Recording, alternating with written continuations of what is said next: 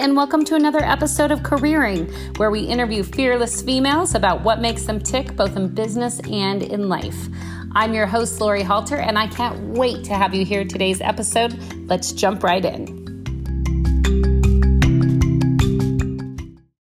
Hey, careering listeners, we're on today with Kim Cooper Findling, who is an author of eight books, including one we're going to talk about today called Bad Mommy, Bad Writer.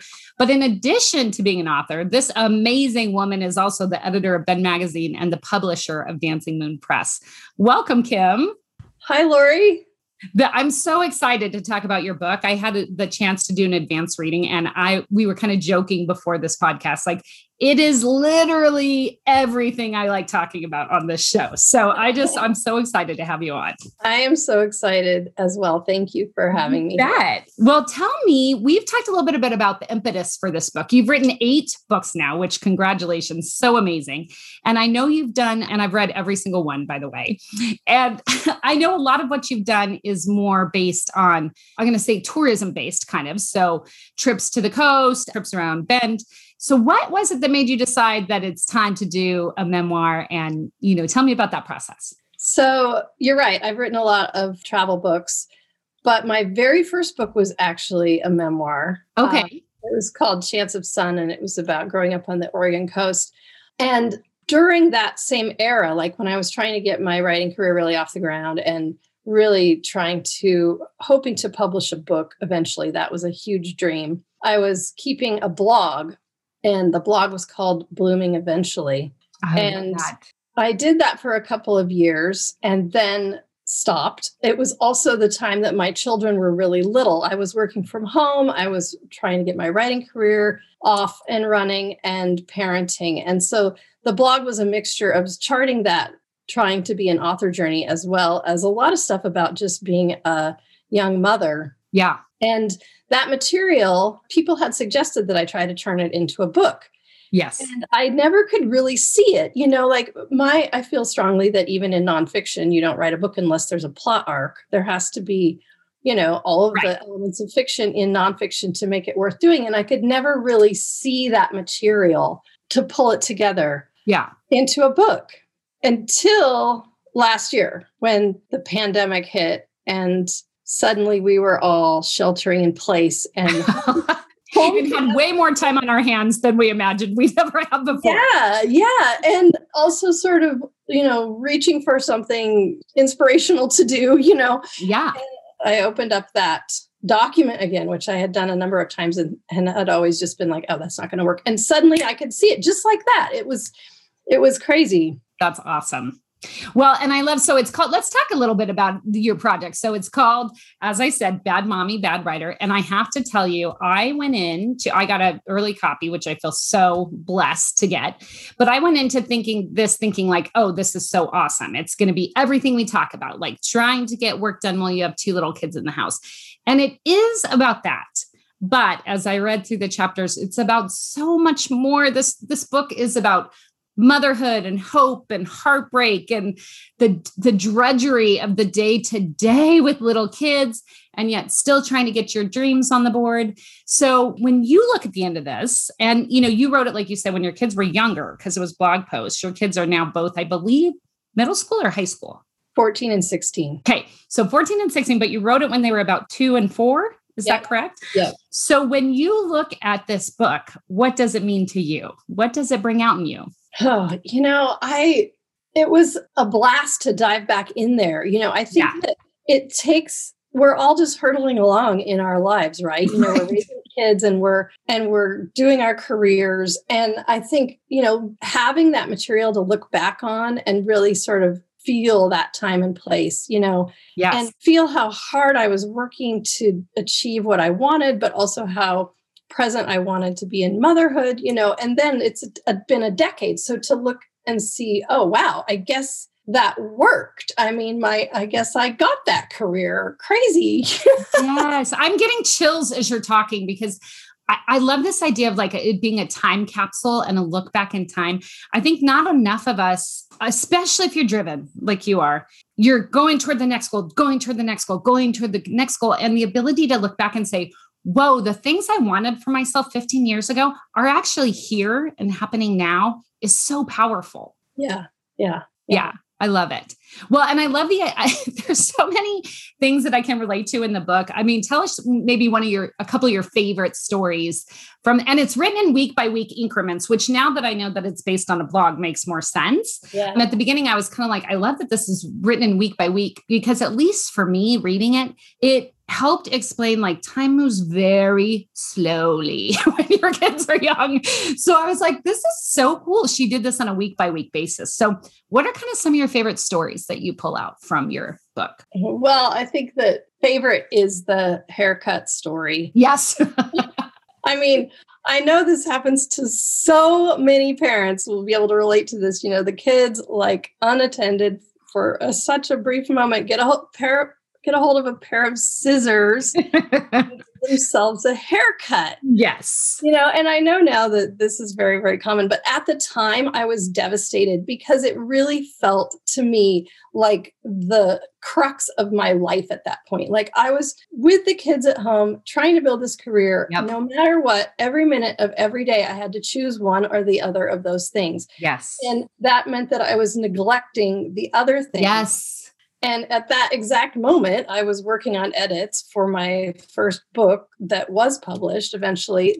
And they, you know, were under the dining room table chopping off their hair. And I cried for like a week. I felt so guilty, you know, and yes. I think it's, you know, we're so hard on ourselves, you know, in hindsight, like they were perfectly fine. Yes. Everyone was fine. But at the time, it really just, felt exactly like the the balancing point that I was living on. Yes, I think, and that's such a great story and such a great way to bring that in. I mean, I've had the pleasure of talking with a number of women since I started the podcast. And I would say the mom guilt surrounding not being able to do enough, whether it's your career, your family, raising the children, keeping it all together. I think the pandemic has brought a new aspect into this for all of us, like being all things for all people. Mm-hmm. And I think there's definitely some clarity. I have teenagers as well, as you know. I have a 13, 15 year old. There's definitely some clarity that comes around getting a little bit outside of that space, especially when they were younger. And like you said, no one died. Everybody was okay. Hair hair was on the floor, but it's all going to be okay. It right. really is. Yeah. Yeah. And that's in the subtitle, you know, writing from home while keeping the kids alive. Like as long as they're alive, everybody's yes. fine. Well, and you bring in a lot of your husband into it, which I love it. You call him Captain Daddy in the book, which is so great. And you there's so many themes in this book that I just like resonated so deeply with me. You talk about him, you know, talk about a number of different roles he's working you have an agreement that within five years he's going to retire and that but just that whole exchange of like being both parents, being busy, having full time work, and trying to keep the kids alive. Mm-hmm. You know, so how did you guys kind of work through that, especially when the kids were younger? Now that they're teenagers, there's a whole nother set of problems. But when they were little and cutting their hair off under the dining room table, like how was that? How did you divide that between you and your husband? Well, he was away a lot because he was a firefighter and they worked yeah. really long shifts. You know, but that was part of the reason that I was home. And it was a privilege to be home. I knew that, you know, like I not everyone has the financial freedom to stay home with the kids. You yes. Know?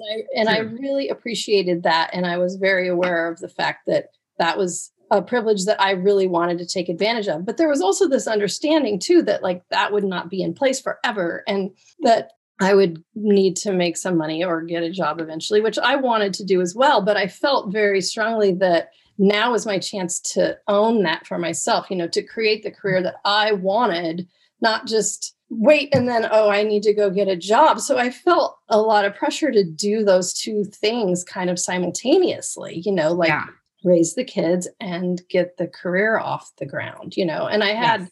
A lot of support in that, but I think there was pressure too. Of course, a lot of it self created. I mean, yes. I, there's a lot of i think fear of failure and sort of you know pressure on myself in that book which i think a lot of people can relate to right? We put so much absolutely. I mean it's so interesting. I'm, my story parallels your own. I you know started my own pr agency knowing and i did it before the kids were born knowing that i was not a person who was going to be able to give up a career when my kids were born but also knowing that i wanted to be home for them and be there for them for those big moments. Right So right. I th- the other thing I'm coming around to, and you probably see this now, and it comes through in your book, is as I've gotten further in my career and my kids are older, the absolute beautiful gift you give, you have two girls too, which is perfect. The beautiful gift you give your children when they see you doing something that lights you up and that you're passionate about. I truly believe beyond the mom guilt, yep. the beauty of showing your children, like following your dreams no matter what the circumstances, is such a wonderful lesson for them. Agreed. Agreed. And I had that same mother. She pursued her PhD when I was in high school, and she was, you know, a busy girl, but inspiring to me. You know, it yes. was oh, you can you can do this. You can make your life what you want it to be. Yes. Well, and let's talk quickly about your daughter's has become an author with you. So you're kind of, I love the idea of like passing on the torch to your daughter. Yeah. Okay. So tell me about the sixth storm and doing that project with your daughter uh, as well. It was amazing. It's definitely career highlight for me. We started when she was 10 she said something to me one evening that just like lit up my head and made me think oh my gosh we need to write a book together. And it's a it's a teen mystery novel set on the oregon coast and we spent a year writing it together wow. and editing it and getting it into print eventually when she was 14 and we book toured and we oh had oh an absolute blast together well, and what a cool way to show her from a very early age. So many lessons. I mean, that she has a voice, that she can succeed. Like, here's how a book tour works. If you want to be an author, you can. Here's how you do it. I remember reading, you guys got a ton of press during that time too.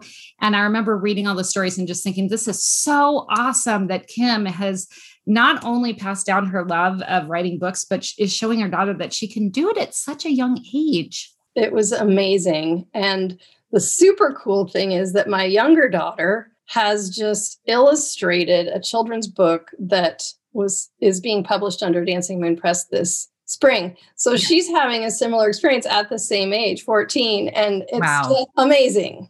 You know, it's funny like especially looking back on the times of in this book. Yeah. My bad mommy book, you know, my my kids and my career grew up together. Like they were an integral part of it for yeah. better or worse. I mean, I wrote about them a ton in the travel writing I've done. You know, they've yeah. always just sort of been been there. And you know, when you're a kid, you know, you don't really see your parents all the time, even though we've had these experiences. But the other day, I was with Libby at my office, uh, at the Bend Magazine office, and two of her friends 16 year olds were there and they were both asking me all of these questions about my career and you know they were really interested in in writing and and Libby was sort of looking at me like, and later she said, Oh, yeah, sometimes I kind of forget you have a cool job. Yeah. Sometimes I forget you're a person, right? right. Like you're, you, you are more than just my mom, my weird mom who I'm embarrassed of. Like that's my side is the weird mom they're embarrassed of, you know? right, right. Yeah. I think it's, I think it's beautiful. So we've talked a lot about the funny stories and the wonderful stories and the hard stories about being a mom and having young kids, but there is also a theme of grief throughout the book, which I personally was so honored to read because I don't think we talk about this enough. Like we discuss all the beauty of motherhood, but there's this whole other side. So would you be willing to talk to the listeners about that part of the book? Sure, definitely. Yeah, I had lost my first baby when I was six months pregnant before obviously Libby and Maris were born. And I was still really processing that experience when the when my kids were young. You know, it, yes. it was I'm fascinated by grief personally. You know, I feel like people dismiss it. You know, everyone kind of just wants it to go away, but I find it to be a really beautiful process in its own way. And I think, you know, going back and looking at this material too helped me see how much that experience defined me and and made me the mother that I was then and the mother that I am now, you know, I think there was definitely a stronger feeling of not taking anything for granted. Yeah. It's also wrapped up in my writing because the first manuscript, the first memoir I'd written was about that experience, and that manuscript failed miserably, never went anywhere. And so I was trying to pull that apart too. You know, there was this grief, but also this failure. And so there's a lot, there's a theme in the book about letting go of that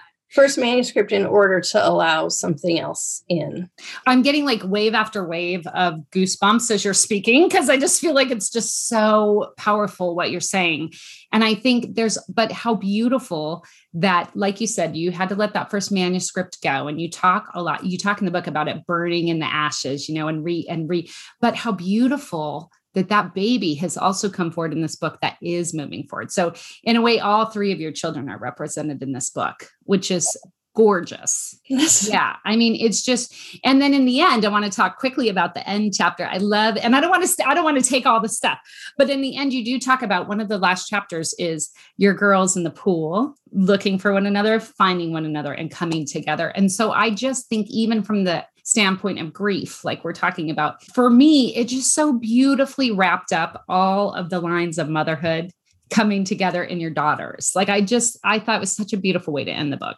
Oh, thank you. Thank yeah. You. Yes. I mean, okay, guys, seriously, you have got to go buy this book. It's on pre order now, correct? Yes. Where can listeners go to pre order the book? You can check out Amazon.com or you can go through dancingmoonpress.com or kimcooperfindling.com. There will be links on all of those locations. I love it. Okay, go get it. One of my favorites. I'm so honored that I got to be one of the first readers. Amazon.com. Go find it today. Thank you so much for being on today, Kim.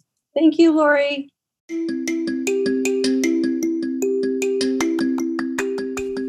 Thank you so much for joining us on the podcast today. If you enjoyed what you heard, please leave us a review or rating on your podcast player of choice.